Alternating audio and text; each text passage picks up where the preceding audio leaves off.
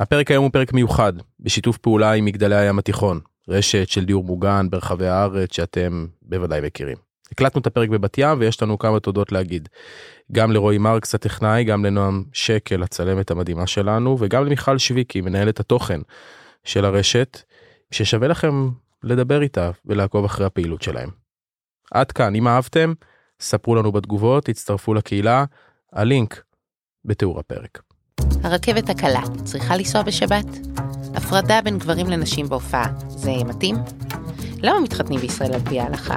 ומי פה בכלל בעל הבית? היי, כאן תהילה פרידמן, ובהסכת במדינת היהודים אני משוחחת עם חברות כנסת, שרים, חוקרות, הוגים, ומנסה לרדת לעומק הוויכוחים על יהדות ומדינה. חפשו את ההסכת במדינת היהודים, ואולי, אולי תגלו שאתם מזדהים דווקא עם הצד השני. נורית גפן ודליה גוטמן, באות בזמן.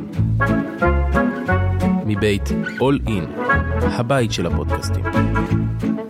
לראשונה, נדמה לי בכלל, אני לא יודעת אה, אם אה, בטוח שאצלנו, אם לא בכלל בארץ, בעולם, כן?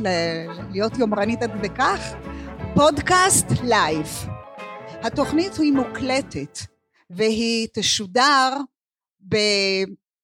והיא תעלה לשידור כפודקאסט מן המניין של, אה, של הצוות מבית אול אין, הבית של הפודקאסטים, ושיהיה לנו בוקר מהנה. מיכל, דקה, יושב כאן מישהו? אה, אני לא ראיתי. לא, כי למה? היא מסתירה למישהי, אז אולי שתשב. אה, אוקיי, אז אולי תזוזי אחד. חוץ מזה, אני רוצה אה, אה, להגיד לכם, לפני שאני מציגה את עצמנו, שנורית בעצם כבר הציגה את עצמה, אתם לא שמתם לב. היא ראתה את אחת החברות שלא נוח לה, אז היא אמרה, אז תעברי הנה ותעברי הנה. היא עובדת סוציאלית בעצם. היא לא בדרנית, זה לא מה שאתם חושבים, היא לא מצחיקה, היא קמה בבוקר ומתחילה לדאוג. אתה פה, אני אעזור לך, אתה פה, אני אתן לך, אתה תשב פה, ישר, כן, בדיוק. עובדת סוציאלית ואוהבת מאוד אנשים, למרות שכשאנחנו מדברות בערב, היא אומרת לי, אני רוצה להיות לבד, אני עייפה. אני אומרת לה, את עייפה כי את כל הזמן עם אנשים, את כל הזמן דואגת, את כל הזמן מדברת, את כל הזמן, תיקחי הפוגות, אז, אז מה שאתם רואים בטלוויזיה, אה, בגלית ואילנית למשל, זה לא הפנים היחידות של נורית גפן. היא גם בדרנית והיא גם עובדת סוציאלית יחד, שני הדברים. עכשיו אני רוצה להגיד לכם משהו על המילה פודקאסט. pod זה מהמילה אייפוד, אתם יודעים אייפוד יש של אפל, אה, אוקיי, זה pod, אז אפל ויתרו על המילה pod וקאסט זה מהמילה ברודקאסט, שידור. פודקאסט זה אה, שיחה נגיד, או מונולוג של מישהו, שהוא לא בווידאו, הוא רק אודיו. אפשר לשמוע ואי אפשר לראות. וה, והסיבה שסוציולוגים בעיקר חושבים למה הפודקאסט כל כך הצליח, כי הוא נורא אינטימי. אתה לא צריך בשבילו טלוויזיה, אתה לא צריך לשבת, לשבת בסלון מתוך קורסה, אתה לוקח את זה לאן שאתה רוצה בבית, למטבח, לחדר שינה, לחדר עבודה, אתה שם על יד האוזן, או עם אוזנייה, או ש... ואתה שומע ואתה נהנה, כמו פעם שההורים שלנו ראו את התסכיתים ברדיו, אתם זוכרים שהיה רדיו בסלון, והוריי היו לוקחים כיסא, שמים מול הרדיו, ושומעים תסכית, המסך עולה. מישהו זוכר דבר כזה? המסך עולה. טוב, אתן צעירות, אתן יותר צעירות ממני. אבל אני זוכרת שהיה המסך עולה והיה תסכית משודר ברדיו, בלי, בלי תמונה. חזרנו לזה. למה? כי אנשים רוצים אינטימיות. אנחנו כל הזמן מעורבים עם אנשים ועם חדשות ועם שידורים ועם רשתות חברתיות. אנחנו רוצים משהו שיהיה פרטי שלנו. שאנחנו נאזין ולא נתחלק עם אף אחד ואף אחד לא ישאל אותי מה הוא אמר, איך קוראים לו, אין דבר כזה מה הוא אמר, אין קוראים לו. אני הולכת לבדי עם הפודקאסט או נכנסת למיטה עם הבן זוג שלי נרדם או בחדר עבודה ואני מקשיבה ולא מחויבת לאף אחד שום הסבר ונהנית או לא נהנית. אז אה, חברת אול אין פנתה לנורית ולי, אמרה, תשמעו, יש לנו המצאה, אמרנו, מה ההמצאה? שתדברו, תעשו פודקאסט, אמרתי, יש המון פודקאסטים. אז הם אמרו, נכון, אבל עוד אין פודקאסט של שתי נשים מבוגרות, מבוגרות מאוד אפילו, שמדברות אחת עם השנייה, לא על נושא מסוים, אלא על החיים שלהם, על מה מרכיב את החיים שלהם, על מה מהנה בחיים, על מה קשה בחיים, על הילדים, דברים שאישה אומרת לחברתה רק בטלפון, אתם, יש לכם את העוז להגיד את זה גם בפודקאסט שקהל נוסף ישמע וכנראה יזדהה איתכם. ומאז שאנחנו עושות את זה, זה כבר ארבעה חודשים, אנחנו מופתעות, אפילו נדהמות, נכון נורית?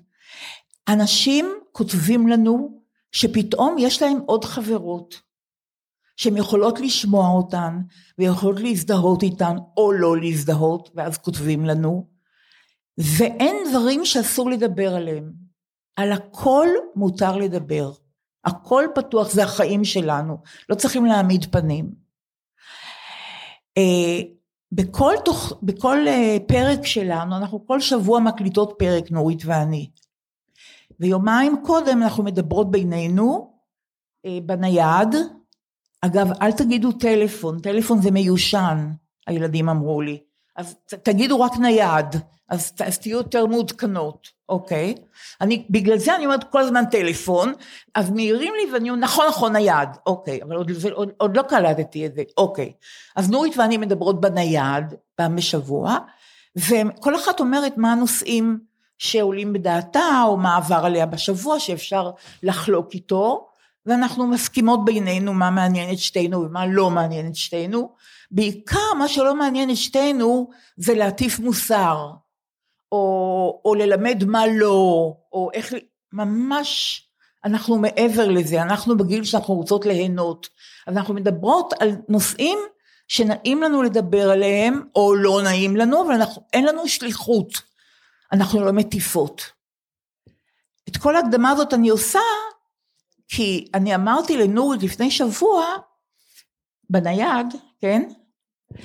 אמרתי בנייד לנורית לפני שבוע, בואי נדבר על סדר פסח, על המועקות של סדר פסח. ונורית נפלה בפח, ואמרה לי, איזה מועקות? מה, מה, מה, נהדר? מה זאת אומרת, אני, אני נורא בסדר פסח, וזה נורא נחמד. אמרתי לה, יכול להיות, נורית, תתרכזי רגע. אמרתי לה בנייד, כי אני, מאחרי פורים, מתחילה לראות אנשים עם פנים עגומות קצת. איפה אתה בסדר, איפה לא, עוד לא החלטתי מה יהיה, אני לא יודע, וזאת מביאה מנה כזאת, ואני לא, אין מספיק כיסאות, ושנה שעברה הייתי עם גיסתי, אז היא תיעלב עכשיו. אני רואה מועקות, ונורית שמחה בטובת לב. אמרתי לה, נורית, תעשי לי טובה, תזכרי רגע. ואז יצא, אז עלו זיכרונות מסדר פסח, ואז עלו מועקות מסדר פסח. פתאום הבנתי שיש לי חברה באמת קרובה, שאני יכולה לדבר איתה על הכל ולא מעמידה פנים. אז אמרנו כל מיני דברים על סדר פסח, אבל כשדיברנו השבוע בנייד, אז נורית אמרה, יש לי עוד סיפור על פסח, ולפי דעתי, הסיפור תספר עכשיו, שקשור בסדר פסח של ילדותה או של נעוריה, הוא הסיפור הכי טוב מכל מה שאמרנו בשבוע שעבר על סדר פסח. בבקשה, נורית. כן, אז uh, אמרתי לדליה שאני מאוד אוהבת את סדר פסח, והיא השתגעה. ואני באמת זוכרת סדרי פסח שאימא שלי חיה, והיא הייתה מארגנת את כל סדר הפסח, זה לא משנה איפה שזה היה, זה היה אצלי בבית, אצל הדודים. יש לי משפחה מאוד מאוד גדולה, מאוד, מהצד של האימא שלי, הסורית. אימא שלי היא סורית ואבא שלי מפולניה. אז הסורים אוהבים חגיגות, רוקדים, שרים, מנגנים כולם. וללא סדר, אני זוכרת שפשוט היינו אה, נורא שמחים. קודם כל, כל אחד הביא אוכל, אני לא הייתי צריכה לבשל בכלל. ואימא שלי עשתה את המרק והכנסת. רגע, סליחה, סליחה נורית, את זה סיפרת בפעם הקודמת, כמה היה יפה. 아. אה. אני התכוונתי לסיפור, שאת את כן. רוצה גם עכשיו לעקוף אותו כנראה, אבל הוא הסיפור, לא- החוויה הכי נכונה על סדר פסח של נורית, ועכשיו תקשיבו לזה, לפני שהיא אוקיי. מרפדת אתכם בזיכרונות הטובים, שעל זה כבר דיברנו.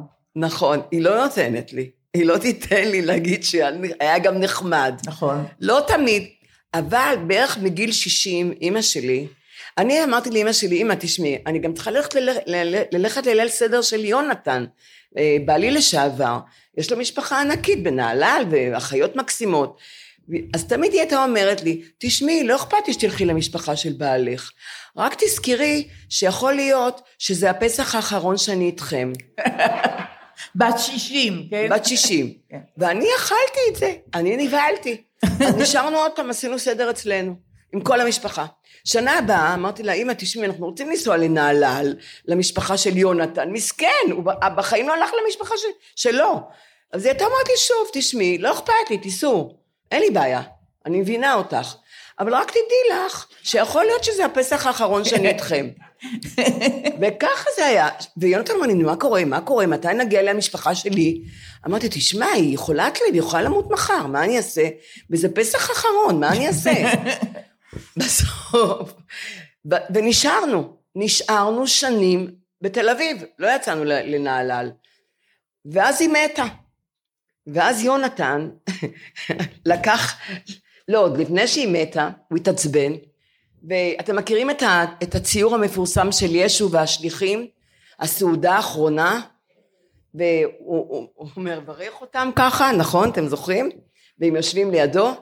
יונתן הלך, לקח את הציור הזה, וכתב, הפסח האחרון של גאולה, הוא עשה אותה במקום ישו, וכולם יושבים לידה, לידו.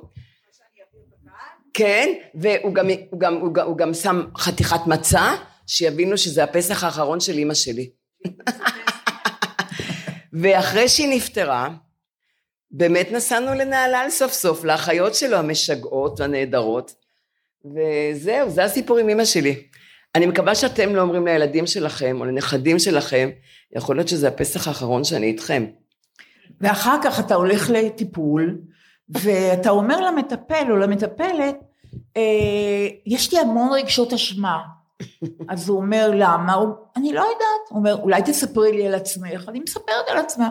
והוא לא רואה שום סיבה, כי הוא לא דיבר איתה על פסח. אם הוא היה מגיע איתה לדבר על פסח, אז היה מבין מה זה נקרא לגרום רגשות אשמה, בלי שאתה רוצה, מטוב לב.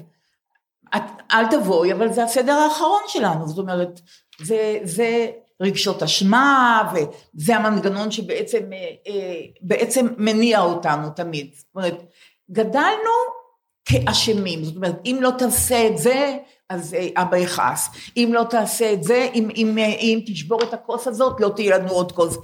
אנחנו, בלי שרצו, בלי שרצו, ההורים דאגו למלא את, את מלאי רגשות האשמה שלנו. המון. אני, אימא שלי השאירה לי המון רגשי אשמה.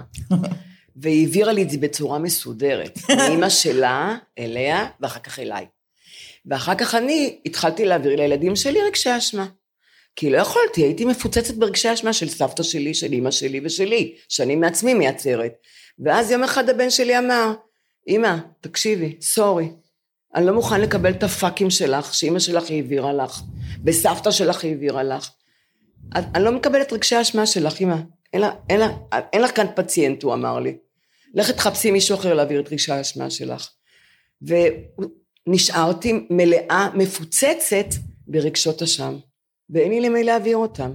מי שמוכנה לקבל אותם פה, אין להם מקום, נורית, יש להם את שלהם. מוכנה לרחם עליי? קצת? אין מקום, אה? כולכם. מפוצצות מרגשות אשם. מה? כן, הפוד, כן, בדיוק. זה מה שאנחנו עושות אגב.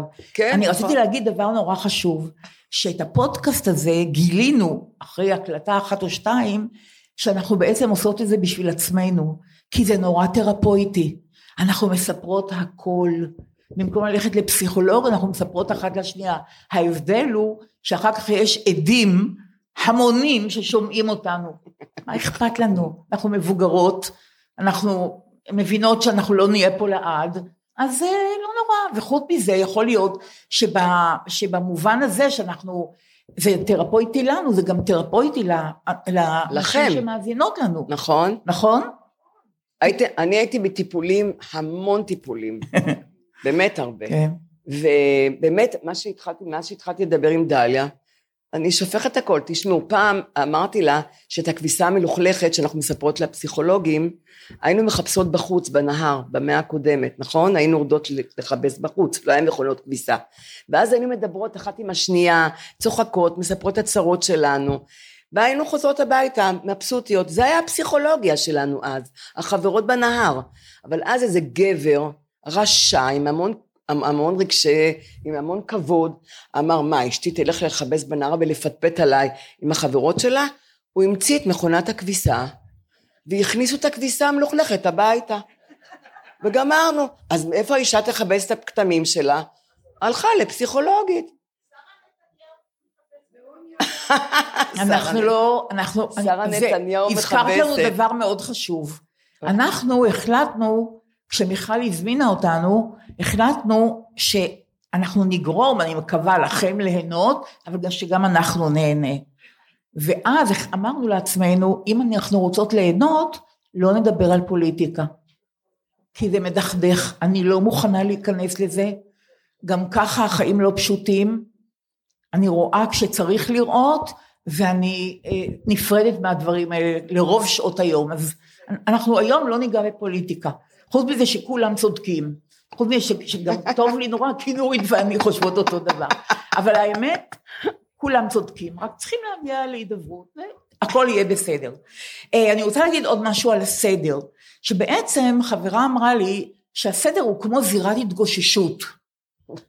אתה נפגש עם עם משפחה גדולה, שהיא מורכבת, מאוד מורכבת, יש כאלה שאתה מחבב יותר, יש כאלה שפחות, יש כאלה שאתה קרוב יותר, יש כאלה שפחות, ואנשים מראש מרגישים שהם צריכים להיערך לזירת התגוששות הזאת. הם באים כבר קצת דרוכים לסדר, כי הרבה פעמים הם יודעים מה הדודה הזאת תגיד ומה הדודה הזאת לא תגיד ו- וזאת שכחה להביא את המנה שלה וכן הלאה וכן הלאה. אז הזירת התגוששות הזאת קצת מכבידה, מצד שני סדר גם יכול להיות אה, אה, פגישה משפחתית נורא נורא נחמדה וחמה וכן הלאה. אבל בכל זאת אני רואה שאנשים שואלים איפה אתה בסדר וקצת אם יש מועקה על הפנים. אז אה, בואו נפתח את זה, לא צריך חוץ מזה, נורית ואני הזכרנו בעוד דבר. מה קורה בסדר? יש אורחות שמביאות את המנה שהם אמרו שהן תבאנה, ובסוף הסדר שואלים אותם רק מתוך נימוס, את רוצה לקחת את מה שנשאר? אז היא אומרת כן. ואני מכירה משפחות שזה דמויות קבועות עושות את זה, והן יודעות מי עושה את זה. יש כאלה, רובם אומרים, מה פתאום, מה, מה, מה, מה, לא נשאר הרבה, מה, ויש כאלה שאומרים, כן, אנחנו רוצות, אז אתה כבר בא דרוך, כי אתה יודע. עכשיו, מצד שני, אני עוד לא ראיתי בסדר, כולל אצל הוריי שהיו סדרים נהדרים, לא ראיתי סדר שלקראת המנה האחרונה או אחריה, האישה המארחת סופקת כפיים ואומרת, לא הוצאתי את זה בפריזר בזמן, ועכשיו אני לא יכולה להגיש את זה. לא קרה סדר שלא שכחו את אחת המנות. וזה עם עוגמת נפש כזאת, כי אתה טרחת וכתבת אפילו בשביל לא לשכוח, הכל בסדר. יש מנה אחת שתמיד מתחבא או בפריזר או בירכתי המקרר, ו- ולמחר היא כבר, לא, היא כבר לא תשחק את המשחק שלה היום. אז זה הדבר הזה, וזה הביא אותנו, אותי ואת נורית, לדבר על מה שקרה לנו בזמן האחרון, וזה הזיכרון. יש בעיה עם זיכרון, חברים. יש בעיה עם זיכרון. עכשיו, טוב, נורית, בעצם אני רוצה שאת תגידי מה קרה לך עם הזיכרון. קודם כל אני רוצה להגיד בקשר לפסח, אה, אף אחת מי שהביאה אוכל, היא לא, היא לא חזרה עם האוכל הביתה. הייתי לוקחת להם את האוכל אליי.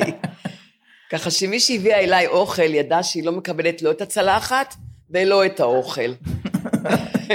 ואני השתפרתי גם דרך אגב, ובסדרים הבאים שאני הייתי באה, כבר אצלי כבר אין סדר שנים, שהלכלוך יהיה אצלהם, מה פתאום אצלי?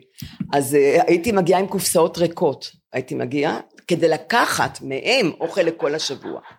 זה כבר מזמן, כולם יודעים. יש לי קופסאות יפות, דברים טובים. את לא שוכחת להביא את הקופסאות? לפעמים כן.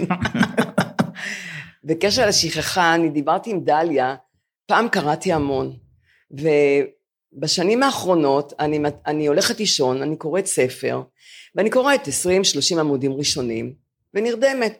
למחרת אני שוב הולכת לישון, לוקחת את הספר להמשיך בעמודים הבאים, ואני אני, אני מסתכלת, מה הספר הזה? איזה ספר אני קוראת בכלל? ואני מתחילה שוב לקרוא את 20-30 העמודים הראשונים. ולמחרת אני באה שוב לקרוא, לא נשאר כלום בראש מה שקראתי. וככה אני קוראת שבוע שבועיים את אותם שלושים ראשונים של הספר. ואני כבר משתגעת, והחלטתי, אני, אני, אני יותר, זה נורא מתסכל, ואני לא קוראת יותר. מה שאני כן יכולה לקרוא, זה דברים, מאמרים קצרים, שאני מתחילה ומסיימת, ולא משנה שאחרי שסיימתי, חברה שואלת אותי, מה קראת? אמרתי, מה, מה, מה קראתי? אה, איפה? אני לא, אפילו לא זוכרת מה קראתי. וגם בסרט, אני הולכת לסרטים, איך היה הסרט? למחרת, ואני אומרת לה, רגע, רגע, איזה סרט ראיתי? את הסוף אני לא זוכרת, תארו לכם, למחרת. והזיכרון פשוט אה, עזב אותי. אני לא מפנימה, מנגנון ההפנמה שלי התקלקל. פעם הייתי מפנימה, חברה מדברת איתי, הייתי הולכת הביתה עם מה שהיא דיברה איתי. היום אני מדברת עם אנשים, אני באה הביתה, כלום, הראש נקי, אין בו שום דבר, חוץ מרגשי אשם, מלא, מלא. אבל אני לא מפנימה כלום, אז אני גם לא זוכרת כלום. אז כל יום חדש, זורחת השמש, אני מאושרת. ואני שומעת דברים חדשים, אני מאושרת, הכל חדש לי. אז בקשר לזה, אני רק רוצה עוד לסיים משהו ששכחתי בקשר לסדר פסח, ובעניין הזה דווקא נורית הסכימה איתי מיד. אמרתי לה, יש עוד בעיה, שאתה הולך לסרט, אה, סדר גדול, משפחתי, או לא משפחתי, אבל גדול, אתה צריך להביא מתנות. עכשיו, בעיקר לנכדים. הנכדים הם בני גילים שונים. אתה כבר הבאת להם את כל מה שיכולת להביא להם עד היום, וגם ההורים כבר קנו להם את כל מה שהיה אפשר. מה שקרה הוא אצלנו, לא יודעת איך אצלכם, במשפחה המורחבת בסדר, הסדר, הסלון היה נראה כמו מקום של גזירי נייר, של, של תעשיית נייר. כל, המעט, כל העטיפות של המשחקים או הצעצועים מפוזרים בסלון, ילדים לוקחים אחד את, הש, את של השני, לא זוכרים מה באמת הביאו להם, מרוב מהומה שהם פתחו ופתחו ופתחו, והגענו למסקנה, לא בטוחה שתאהבו אותה, אבל אני אומרת אותה עכשיו בפומבי, לא לקנות מתנות. אתה קונה מתנות לילדים, לנכדים שלך, כשהם באים אליך, אז יש שניים, שלושה, ארבעה, אבל אתה לא לסדר גדול, או למסיבה משפחתית גדולה, אין מתנות. אגב, גם לא למארחת. יש לה כבר את כל האגרטלים שבעולם, יש לה כבר את כל הצלחות שבעולם, אין לה איפה לשים. אני זוכרת שאני הייתי פעם בבית פרטי של חברה, שהייתה יותר מבוגרת ממני, והיא עשתה ארוחת בוקר, בראנץ' לחברות. ובאמצע הבראנץ' היא קמה ורצה, ואני רואה אותה חוזרת עם צלחת. אני אומרת לה, רוחקה, מה קרה? היא אומרת, אל תספרי לאף אחד, יש לי גם ארון כלים בחדר שינה, כי אין לי מקום במטבח. ואני זוכרת שאני אמרתי לעצמי, תיזהרי מזה, אל תגיעי למצב שיהיו לך גם כלים במטבח, בחדר שינה. מה שיש במטבח מספיק. אי אפשר לתאר את גודל הארון בחדר השינה שלנו שמלא בכלים. אי אפשר לתאר. לא נמלטתי מהדבר הזה. אז זה אני אומרת אפרופו מתנות, נורית תמימת דעים איתי, היא בכלל לוקחת איתה את המתנות כמו ששמעתם, בכלל אין שום התלבטות, ואני קיבלתי את המסקנה הזאת יחד עם האחיות שלי, לא קונים מתנות, אנחנו באים, באות, נהנות והולכות. ועכשיו אני רוצה להגיד משהו אפרופו הזיכרון שנורית אמרה. אמרה לי פסיכולוגית, אמרתי לה תקשיבי, קורה שאני קוראת, כמו שנורית תיארה, קוראת איזשהו קטע בספר, ופתאום אני מרגישה שאני בוהה, שאני חולמת בהקיץ, שאני בכלל לא בספר. וזה נראה לי כמו צרה. מה זאת אומרת, אתה לא יכולה להתרכז? אז א', אני באמת לא יכולה להתרכז, זה דבר אחד. ודבר שני, אני במשבר קריאה אטומי עכשיו. אני מודה ומתוודה, אני כבר כמה שבועות ארוכים מאוד לא קראתי ספר. עכשיו בעיתונים, אני מכינה לי אותם, אני קוראת רק את הטיזרים, את ההבלטות בתוך הכתבה, אני מדלגת על ההתחלה שהיא תמיד מייגעת, ואני הולכת ישר לסוף לראות אם התגרשו או לא התגרשו, אה, בסוף היא הצליחה ללדת או לא הצליחה ללדת, אני לא צריכה את כל הכתבה בשביל זה, אני רצה על, ה, על האותיות הבולטות והולכת לסוף. מה, מה קורה? אז שאני לא קוראת ספרים, אני לא קוראת גם עיתונים כמו שצריך, ואני יודעת שיש מה לקרוא. אז אמרתי, התלוננתי לפני חברה פסיכולוגית ואמרתי מה עושים? והיא אמרה לי דבר נורא מאיר עיניים. היא אמרה תקשיבי צריכים גם ללמוד לשכוח. בראש יש מקום מוגבל. אתה לא יכול לזכור ולזכור ולזכור. תלמד לוותר תלמד לשכוח תעשה לך סדרי עדיפויות יש פונקציה נורא מיטבית, היא אמרה לי, לחלום בהקיץ, למשל. כי אתה חושב על דברים טובים. ואם אתה לא חושב על דברים טובים, אז אתה לומד לגרש מחשבות רעות, ומתרכז בדברים הטובים. וכשאתה חולם בהקיץ, גם יש לך פתאום זמן להרהר בוויכוח שהיה לך עם חברה. היא אמרה ככה ואתה אמרת ככה והיא אמרה ככה ואת אמרת ככה ולא, ולא עניתי לה כמו שרציתי לענות. נזכרתי אחר כך במה יכולתי. אז אני חולמת בהקיץ ומסדרת לי תשובה לחברה הזאת, ובפעם הבאה אני לא אומרת לה חלמתי בהקיץ, אני אומרת תקשיבי דיברנו על זה ועל זה, אני רוצה להגיד לך ככה וככה וככה. ניצלתי את הלחלום בהקיץ הזה, ומסתבר שפסיכולוגים נורא ממליצים על לחלום בהקיץ, או על מה שההורים שלי היו אומרים, למה את לא עושה כלום? למה? כי הייתי בוהה בתקרה פתאום בחדר שלי. למה את לא... צריכים לעשות, צריך להספיק כל הזמן. לא צריך להספיק, חברים, הספקנו, לא צריך להספיק, צריך ליהנות. בא לך לחלום בהקיץ, אתה חולם בהקיץ. בא לך לבהות בתקרה, אתה בוהה בתקרה. אתה רוצה לראות תוכנית טלוויזיה? לא לענות את עצמנו במשמעת הזאת של צריך להספיק, הספקנו, חברים, כולנו הספקנו, אני יכולה להגיד לכם את זה. צריך ללמוד לנוח. נורית, כמה את אומרת על העניין של לבעוד? את בוהה? אני, אני בבית, אמרו לי, וואי, היו פועלים. הם אמרו לי, תמיד, לכי, לכי אל הנמלה הצל, ראה דרכיה וחכם. אז אסור היה לי לא לעשות כלום. אם את לא לומדת, את עובדת. וכל החיים רצתי, כל החיים רצתי. גם גידלתי ילדים, גם גידלתי בעל. הייתי בעצם אם חד הורית עם בעל, שזה נורא. ו... ותמיד עשיתי, ואם רציתי לשבת ולא לעשות כלום, נזכרתי באימא שלי. מה את יושבת? יש מה לעשות, תחצי כלים, תנקי, תסדרי. ולמדתי פתאום, אחרי שאימא שלי מתה ואבא שלי מת, והמון מתו, אז, ונשארתי לבד. אז אני כבר לא כל כך צריכה לעשות, ואני שוכבת על הספה ואני בוהה, וזה תענוג לבהות, המוח מתרוקן, פשוט המוח, מתר... המוח מתרוקן. והיום אני לא מרגישה כבר גם אשמה שאני לא עושה כלום. כמו שדליה אמרה לכם, כולכן פה, אני בטוחה, וגם הגברים, יש גם כמה הגברים גברים. לא, בואי, בואי, בואי, נדבר עלינו. כן, גם הגברים, פה אני גם בטוחה, הגברים. כן, בדיוק. הם גם הגברים. עשינו המון, עשיתם המון, אני יודעת. בכלל, לגדל ילדים ובעל, זה הדבר הכי קשה בעולם. אה, כן, אני מדברת על שני הגברים האלה פה, שגידלו אתכם. אז אה, אני אומרת, אני בואה, אני בואה המון, וזה השעות הכי נהדרות שאני לא עושה כלום.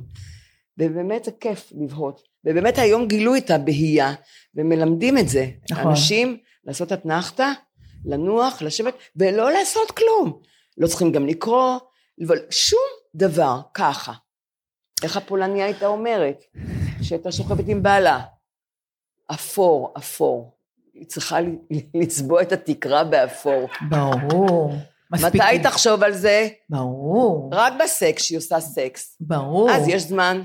מספיקים הכי הרבה. מה? מספיקים הכי הרבה. הכי הרבה בסקס. לגמרי. את חושבת הכי הרבה על המון לגמרי. דברים. אני רוצה להגיד עוד משהו. אני נוהגת לצעוד. אני אוהבת לצעוד. ותמיד אה, נהגתי לצ... לצעוד עם חברה, חבר או חברה, ובשנה האחרונה פתאום הבנתי, זה נורא מעניין, שכשאני הולכת לבד עם עצמי צועדת, זה כמו מדיטציה. המון דברים אני פותרת בראש. כל מיני מצוקות, לא משנה, שייכות לעבודה, לא שייכות לעבודה, יחסים. אני הולכת עם עצמי, והראש, יש לי חבר שאומר, אני לא מבין, הלכתי שעה וחצי לבד וחזרתי הביתה צרוד.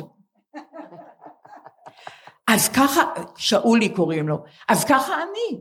אני הולכת עכשיו, אני הולכת בעצמי, עם עצמי, ואני באה בעיה צרודה, למה? כי כל הזמן אני מדברת, אבל זה דיבור, שוב, נורא תרפויטי, נורא מרפא, נורא משחרר. אני, אני, אני ממש מגיעה לפתרונות. עכשיו, מה קרה? שזה קורה לי לא רק בצעידה, אני הולכת לקונצרט של יצירה שרציתי מאוד לשמוע. אני יוצאת מהקונצרט הזה עם תוכנית מדויקת איזה שינויים אני עומדת לעשות בסלון שלנו. פתאום תוך כדי הקונצרט, שרציתי נורא לשמוע, רצ... אני אוהבת את היצירה הזאת. פתאום איכשהו נכנסו מחשבות אחרות, והחלטתי את הקיר הזה אני אהרוס, את הארון אני אעביר הנה, אני אומרת לכם, אני יוצאת מקונצרט, זה עולה לי פי ארבע ממה שחשבתי, כי זה לא רק הכרטיס, זה גם השיפוץ. מה שאני מתכוונת, שהרי אנחנו אוהבות מוזיקה, ואנחנו אוהבות לקרוא בעצם, כולנו, ו... אבל קרה לנו משהו שאנחנו צריכות גם זמן לעצמנו. אנחנו צריכות את הזמן לעצמנו. כל החיים התחלקנו, עם הילדים, עם הבעלים, עם מקומות העבודה. לא, אני רוצה להיות עם עצמי, ופתאום גם אתה מבין שלהיות לבד זה לא דבר עצוב. להיות, להיות לבד לפעמים, לא תמיד, זה דבר נורא פרודוקטיבי. אתה רואה, אתה חושב, אתה מסיק מסקנות, יש לך איזו חשיבה יצירתית בראש פתאום, אתה אומר, אולי אני אעשה את זה ואת זה וכן הלאה וכן הלאה. לכן אני אומרת, גדלנו, התעקשו שנהיה יצירתיים ושנעשה דברים, כמו שאימא שלי הייתה אומרת, אבל לא נגעת בספר אפילו היום. אמרתי לה, טוב, אני אגע בזה. כל הזמן, היית צריך להספיק, למה? למה? והגענו, גם נורית וגם אני, אני בטוחה שגם חלק מכם, למסקנה שאנחנו צריכות את הזמן שלנו לעצמנו, ושזה בעצם מרפא. יש לזה פונקציה מיטבית, ככה פסיכולוגים קוראים לזה, וזאת הגדרה נורא נורא יפה בעיניי, פונקציה מיטבית. עכשיו יש בעיה, אנחנו לא רק לא זוכרות טוב, אני גם לא שומעת. זהו, רציתי שהיא תגיד את זה. לי לא עוד לא שומעת. נעים, אני אומרת מה, מה, מה, מה, מה, מה, ועוד אף אחד לא גילה בעצם שאני צריכה לפתור את זה. אז אני מסתירה, נורית, אני מקנאה בה. היא, שומע, היא, היא, היא, זה- כל הזמן מדברת איתי על מכשיר שמיעה, אמרתי נורית תעשי לי טובה, כשיש אנשים על ידינו, אל תדברי על מכשיר שמיעה, אני נורא, אות- אותי זה נורא מפחיד, למרות שמה? מה מפחיד? אני רוצה להגיד, אני כבר לפני כמה שנים, השמיעה שלי ירדה. עשיתי בדיקה, והרופא אמר ששלושה צלילים גבוהים אני כבר לא שומעת. אז אמרתי לו, אז אני לא אשמע שלושה את- הגבוהים האלה, אפשר לחשוב. אני ממשיכה לחיות. אבל הוא אמר לי, אם לא תשמעי את השלושה צלילים הגבוהים האלה, המוח מתחיל להתנוון, ואת אה, תקבלי דמנציה. אמרתי, ככה? הלכתי לרופא, עשיתי את הבדיקה, נתנו לי מכשיר שמיעה, באתי לבת שלי, הייתה ארוחת ערב, וסיפרתי לכולם שם שאני מכשיר שמיעה חדש, נורא השבצתי. ואמרתי, עכשיו אני אשמע את הנכדים, כי מה שקרה, גם הייתי הולכת עם הנכד, אם הוא הולך לפניי, ואני אחריו קצת, כי הוא הולך מהר ואני לא מספיקה, אז הוא מדבר, אין לי מושג מה הוא ממלא, ואני מאחור. ואני אומרת לו, מה, מה, מה? אמרתי, תלך לידי שאני אראה את הפה שלך, שאני אראה מה אתה אומר. את הנכדים אני בכלל לא, לא שומעת ולא מבינה, ואני כבר למדתי, פיתחתי, פיתחתי שיטה איך להראות להם שאני מתעניינת ואני שומעת ואני איתם, אני ממש לא איתם, ממש לא, במקום אחר.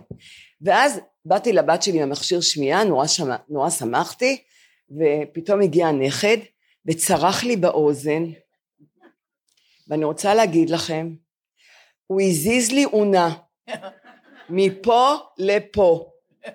הרגשתי שהוא חרבש לי את כל המוח. והתבלבלו לי העיניים, באותו רגע נהייתי כסוקרית.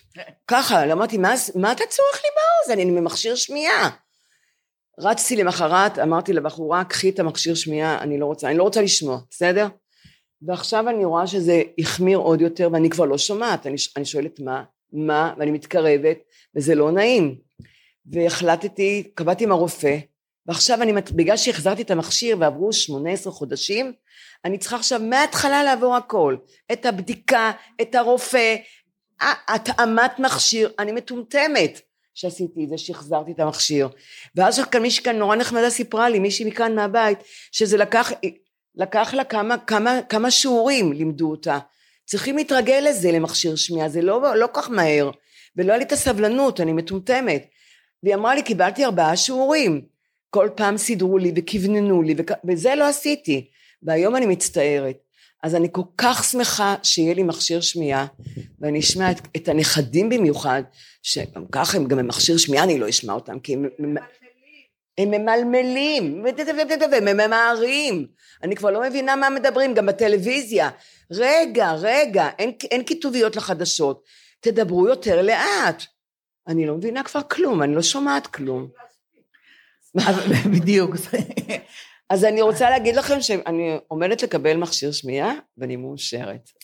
אז אני רוצה להגיד לכם שהייתי בבחינה, סוף כל סוף, השפיעו עליי, הייתי בבחינה, את רוב התשובות שיקרתי. כשיצאתי אמרו לי, תקשיבי, לגילך זה מצוין. לא נורא אם פה ושם את לא שומעת משהו. לגילך זה מצוין. יצאתי עם אישור שאני לא צריכה מכשיר שמיעה, ומישהו לקח את האישור ורצה לה, והתחיל להקריא לי, לא שמעתי מה הוא מקריא לי. אז אמרתי, תן לי, אני אקרא לבד, זה בסדר, אני אקרא לבד. פשוט לא, אני לא מוכנה נפשית עוד לעניין של מכשיר שמיעה. אני מצטערת שמי שמדבר אה, אליי, אני לא שומעת אותו, תדמיינו לכם דברים. ובקשר לילדים או לנכדים, אני אומרת, חברים, אתם לא מדברים ברור. הם אשמים, לא אני. הם לא מעלים על דעתם שאני לא שומעת. הם בדיוק, אה, אז איך אומרים את זה? טוב, אני אדבר יותר בקול, אז אני אדבר ברור. הם לוקחים את האשמה מיד עליהם, והם לא מבינים שזה אני בכלל. אז בינתיים אני עקפתי את המכשול הזה של, של אה, מכשיר שמיעה, שיסתדרו איך שהם רוצים. למה? למה את לא רוצה אה, אני אגיד לך למה. דיברנו על זה כבר פעם בפודקאסט, בהתחלה. נורית היא בן אדם הרבה יותר בריא ממני בנפשו, באמת. כן, כן. למרות, היא יכולה לצחוק עד מחר, תאמינו לי. האישה הכי יכולה זה אני. הדבר הראשון שהיא עושה קרה עם מישהו זר, לא משנה, בחור, בחורה, בעבודה, שלום, אני נורית גפן, אני בת 78 וחצי. אני אומרת לה, מה, מה, למה את אומרת אחרי? היא אומרת, באוקטובר אני אהיה בת 78, אמרתי לה, יש כאלה שבחזרים אחורנית, מה את אומרת כבר, תהיי בינתיים, אמרתי לה, נורית, אל תעשי את זה על ידי. היא אומרת, אז מה, מה, אבל אני זקנה, ואני, הם רואים שאני זקנה. אני אמרתי, זקנה? נורית, דברי על עצמך, אל תדברי עליי, עכשיו אנחנו קרובות בגיל. אני לא רוצה, זה מדכדך אותי, אני לא רוצה... אנחנו שלושה חודשים ביחד, והיא השפיעה עליי לטובה. אה. פתאום אני מבינה שאין לזה משמעות. לגמרי. זה באמת איך שאתה מרגיש. יש, יש אנשים בני, בני 20 שמסכנים, תאמיני נכון, לי. נכון. יש לי חברות בנות 40 נכון. שהן מסכנות יותר ממני. נכון. אני זקנה, ואני זקנה גאה. אני מזדקנת, הגוף הזה נרקב בפנים. אני אוכל לעשות... אתם רואים, היא לא מגזימה, נכון? היא לא אני, נורא אני, לא, מינורית. לא, אני מינורית. כן, הלב כבר, יש לי פרפור כרוני, אני לוקחת כדורים. רק אני לוקחת כדורים, החברות שלי לא לוקחות כדורים, הן לא, לא מגלות שהן לוקחות כדורים, רק אני. נורא מצחיק, אמרתי, אה, הטבע עושה רק לנורית גפן, בואו מהר לעבוד, כולם, הגיע רצפט מנורית גפן. רק לנורית עושים כדורים בחברת טבע, קלונקס, במיוחד קלונקס, במיוחד. אבל אני אומרת שאני אני הבנתי, אני מזדקנת, מי אני משקרת? ואני בעד בוטוקס, גם דליה בעד בוטוקס, וניתוחים, תעשו מה שאתם רוצות, אני בעד. אבל בפנים, אם אין בוטוקס ללב, לכליות, לריאות, לוורידים, לשרירים, שבורח לי הסידן לשכנה, הוא בורח לי הסידן שלי, אליה, היא חזקה, עצמות חזקות, איפה הסידן שלי? אצלה. ואני לוקחת כדורים, היא לא לוקחת כדורים, והיא כבר בת 90 דרך אגב, יותר חזקה ממני. אז אני אומרת, אני הבנתי שאני מזדקנת, אז מה אני אלך נגד? אם יעשו בוטוקס ללב ולכליות ולשלפוחית השתן, זה הכי נורא, הדלקות של שלפוחית השתן זה הכי נורא. אז אה, אם יעשו לזה בוטוקס וכל מיני תרופות, אז גם אני אעשה, אני אמתח את הפנים וזהו. חוץ מזה, אני לא חוזרת יום אחד אחורה. תחשבו על זה. אתן רוצות לחזור אחורה? בטח שלא. זה בעיה. אז זו התקופה בעיה. הכי מאושרת בחיי. הזקנה, כואב לי, אני לא אומרת, כואב לי, מושך לי, בורח לי, הכל. ואני באיכילוב כל שני וחמישי לפעמים, שוק חשמלי ללב, והורגים אותי. אבל אני אומרת, עדיין טוב לי, יותר ממה שהייתי עם הילדים, ועם הנכדים, ועם הבעל. טוב לי, אני, קודם כל אני לבד. אני חושבת שאנשים לא יודעים מה זה להיות לבד, כי אני לא בודדה, אני לבד. ויש לנו היום טלוויזיה, יש לנו הרצאות, יש לנו הכל היום. אנחנו לא בודדות, אנחנו לא בודדים. ויש גם כאלה שעוד עושים סקס, אני לא. אני okay. אוקיי. לא. זה קו פרשת המים אצל נורית. כן, אני כבר, אני לזה, גם מזה השתחררתי. בדיוק. אתם יודעים כמה זה קשה לעשות סקס? את, עכשיו אני רוצה להגיד לכם משהו. שמה, עכשיו דוגמה חיה למה שקורה בינינו עבודה, באמת באולפן. זה המון עבודה, כשהיא אומרת את זה, אני אומרת, דופקת לה בדלת. מסכנה, יש לך עוד חבר. אני ברגל דופקת לה, או שאני אומרת, נורית תקשיבי, יש לנו עוד נושא שאנחנו צריכות להספיק, אז אולי את הנושא הזה תתחיל לפעם הבאה. כי היא נורא נורא נורא נורא גלוית לב ופתוחה, ואני בדיוק ההפך. לי יש חלקים שהם נורא אינטימיים ופרטיים שלי, אני לא מוכנה לחלוק איתם. אז בהתחלה היה, הייתה מהמורה כזאת, בינתיים חיסלנו את המהמורה, עכשיו מהתרגשות זה ברח לה, אבל זה בסדר, זה, זה קו פרשת המים. גם הפיפי בורח, אז מה אני אעשה? אני רוצה להגיד לכם משהו אחר, לפני סיום, לפני שנשמע אתכם. אני רוצה להגיד לכם משהו על, דיברנו בפעם הקודמת, או לפני שני פרקים, על אה, כמה זה לא פשוט לארח. כמה לארח זה עול. וכמה אנשים שיודעים מעצמם שזה קשה לארח, כשהם אורחים, הם לא עושים חשבון. הם לא עושים חשבון, הם תובעים את שלהם. אז אני מכירה בחורה אחת שעשתה תיעוד של שיחה כזאת עם אחד האורחים, שאמר לה על משהו, על אחד המאכלים בארוחת הצהריים, זה מכיל גלוטן, אז היא אמרה לו, למה? הוא אמר, כי גלוטן משפיע עליי לא טוב. היא אמרה לו זה בלי גלוטן, זה היה עם גלוטן, זה, זה, זה, זה בלי גלוטן היא אמרה לו, כבר היא, היא הבינה מי האורח, ואז הוא אומר לה זה מחיטה מלאה? או את יודעת מה, לא חיטה מלאה, יש לכם קמח כוסמין? ואז היא אומרת, ואז הוא אומר, החל, החלב הזה של, של הקפה הוא דל לקטוז, או לפחות אה, אה, אה, חלב עיזים או, או, או כבשים? טוב, כבר הראש מתנפח לה והוא בשלו. אני מעדיף תה צמחים, אבל ללא קופאין בבקשה. בעצם עדיף כזה שעשוי מלואיזה. אם יש לך ממרווה רפואית זה גם טוב. כל השיחה הזאת, שהבית מלא אורחים והוא רוצה תשובות עכשיו על האוכל. זה מכיל כוסברה? הוא שואל אותה על משהו? היא אומרת לו, אני לא זוכרת, הוא אומר, אבל זה סלט מירקות אורגניים? כי אני אוכל רק אורגנים. כן, בדיוק.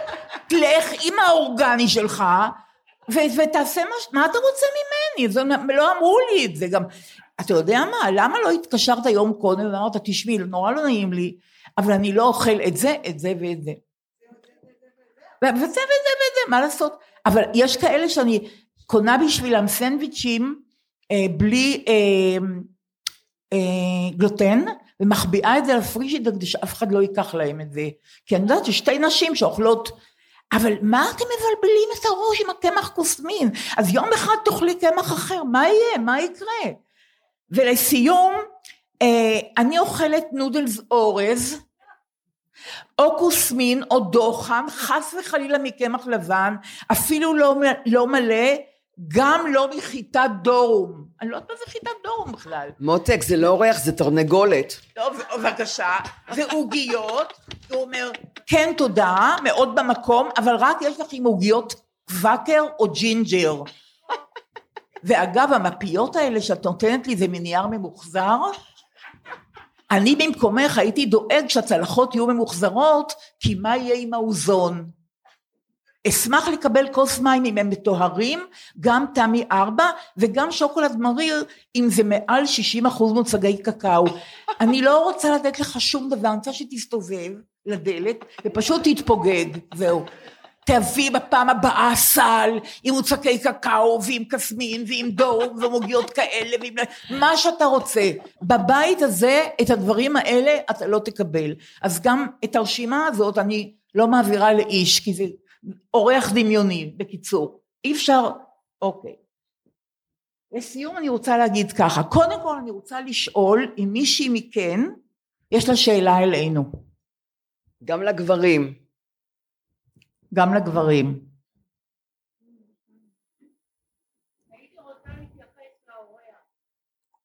בשמחה. תחזרי על השאלה. בשמחה. אה, אה מה שמך? נצחיה רוצה שנתרכז באורח. כן, באיזה... מה את אומרת? אוקיי, בפעם הבאה אני מקליטה ומביאה לך את זה, מה דעתך? יש לי משפחה ענפה, ואני אירחתי 25 ו-30 איש, הרבה פעמים ליל סדר, וגם ארוחות ראש השנה, לא קיים. בכל אופן, ממה שאני מכירה. את צודקת, ואני מציעה לך לצעוד כמוני. הבית שלי סגור, אף אורח לא נכנס אליי כבר המון שנים, גם לא הילדים, גם לא הנכדים דרך אגב. אני באה אליהם, ותתחילי לאסוף קופסאות יפות מפלסטיק, ותבואי לכולם עם קופסאות. תקחי הביתה חתיכת עוגה, איזה קיש, אני תמיד באה עם משהו הביתה, תמיד. מישהו עוד רצה לש... כן. לאורח? תקשיבו, דיברנו פה שאת יותר משעה, רק האורח מעניין. אוקיי. הדם שלו בעצמות הרגליים עובר ישר למוח. זה נכון, זה נכון. הסידן בעצמות הרגליים עובר גדולה, לו זה למוח. נכון, זה נכון. זה נכון. הוא לא יודע את זה, אבל כנראה שזה נכון. הנה, גם כאן יש. כן. רגע, רגע. אבל תחזרי על מה ש... הנה, היא אומרת, כן, הנה, היא אומרת. חמש, שהוא לא בא שומעים. למסיבה שלנו, למשפחה,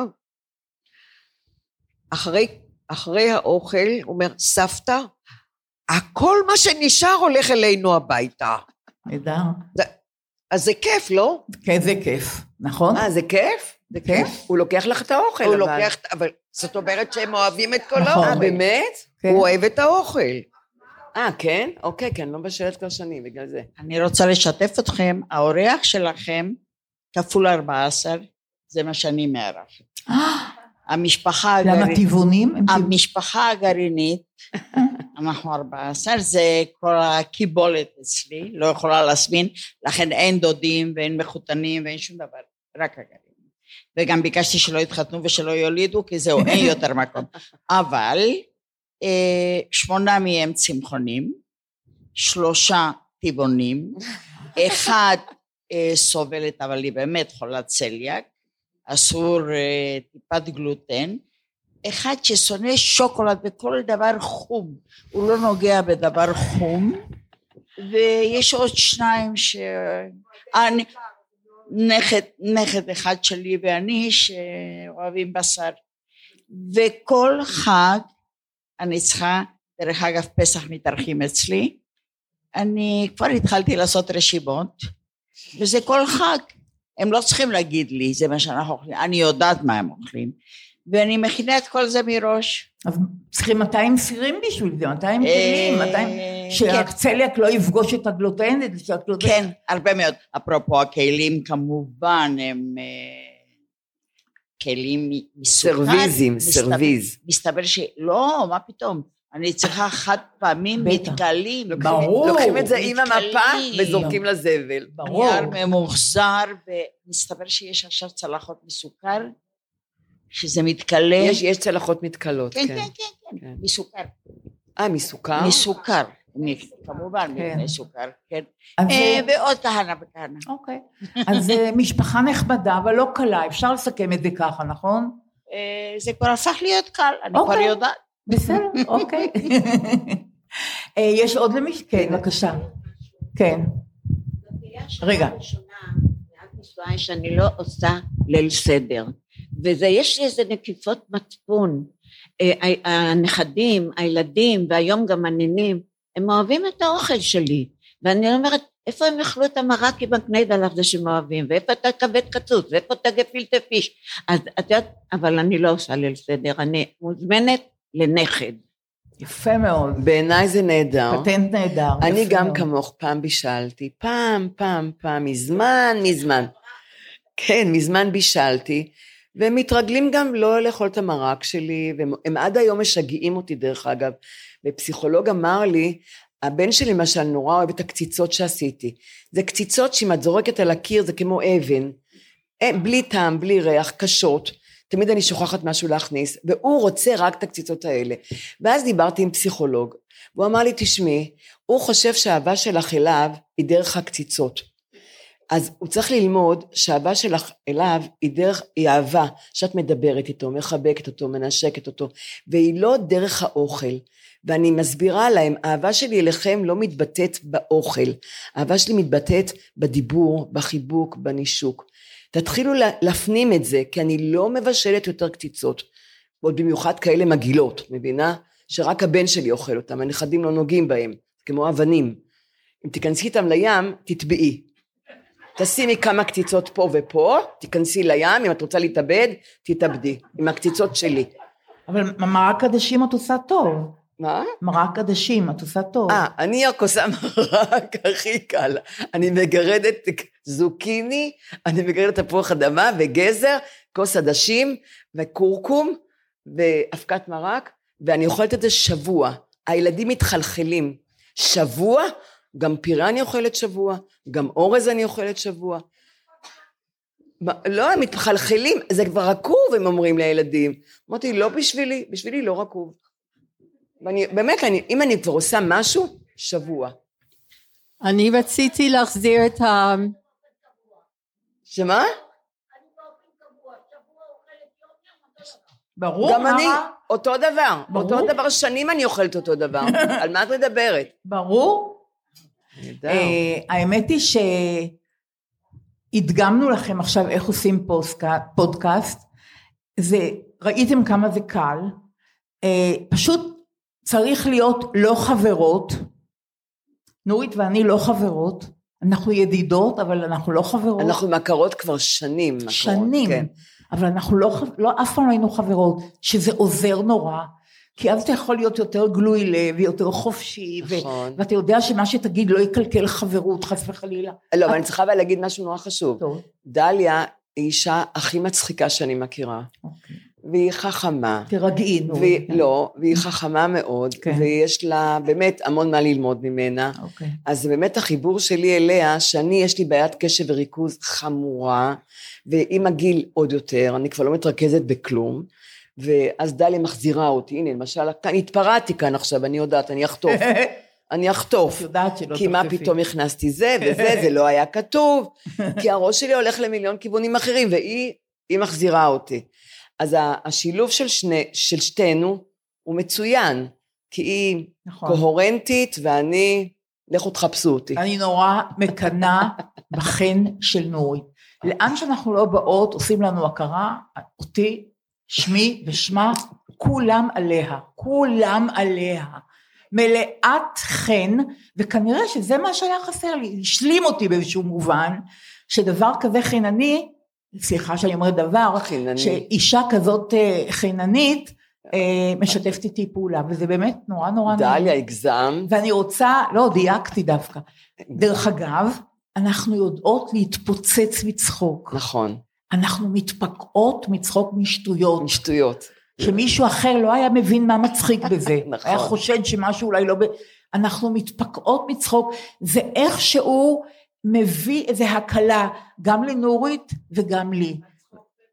אנחנו צחוק בריא לבריאות. ומשטויות, מקשקושים. חשוב. ממש, אם נגיד למישהו מה הסיבה, הוא לא, הוא לא יבין כלום, אבל סתם, אנחנו צוחקות ואנחנו, במובן הזה, אנחנו מתפרקות ונעים לנו. נכון. אני רוצה אה, לקראת סיום, א' להגיד שהיה לנו נורא נעים פה, כי אמנם האולם קצת חשוך, אבל מדי פעם ראיתי נשים שעושות ככה, וכל כך שמחתי, חשבתי, בכל זאת מישהו מתעניין במה שאנחנו אומרות, וגם פה ושם היו צחוקים שנורא שימחו אותנו. אה, אני, יש לי הרגשה חגיגית היום, אני אפילו לא יודעת למה, אולי כי עוד מעט פסח, אני, אתם רואים, אני, אנחנו עוקפות את הנושא, אולי כי עוד מעט יש, יהיה פסח, אולי כי שעון קיץ התחיל שאני נורא אוהבת, אה, והתחיל האביב, ועוד סיבות שלא נגיד פה, אבל אמיר גלבוע, המשורר, שנתיים אחרי קום המדינה, כתב שיר שאומר ככה, פתאום קם אדם בבוקר, הוא מרגיש כי הוא עם, הוא מתחיל ללכת, ולכל הנפגש בדרכו אומר הוא שלום, והוא צוחק רק דורות מנהרים ונכלמות משתחוות המלחמות אפיים. להוד אלף שנים מפקות במסתרים, אלף שנים צעירות לפניו, כפלג צונן, כשיר רועים, כענף.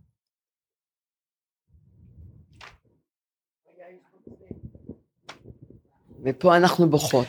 פתאום קם אדם בבוקר, לסיום, הוא מרגיש כי הוא עם, הוא מתחיל ללכת. ולכל הנפגש בדרכו, קוראו שלום. לא שלום. חג שמח, חג שמח, תודה רבה. תודה רבה.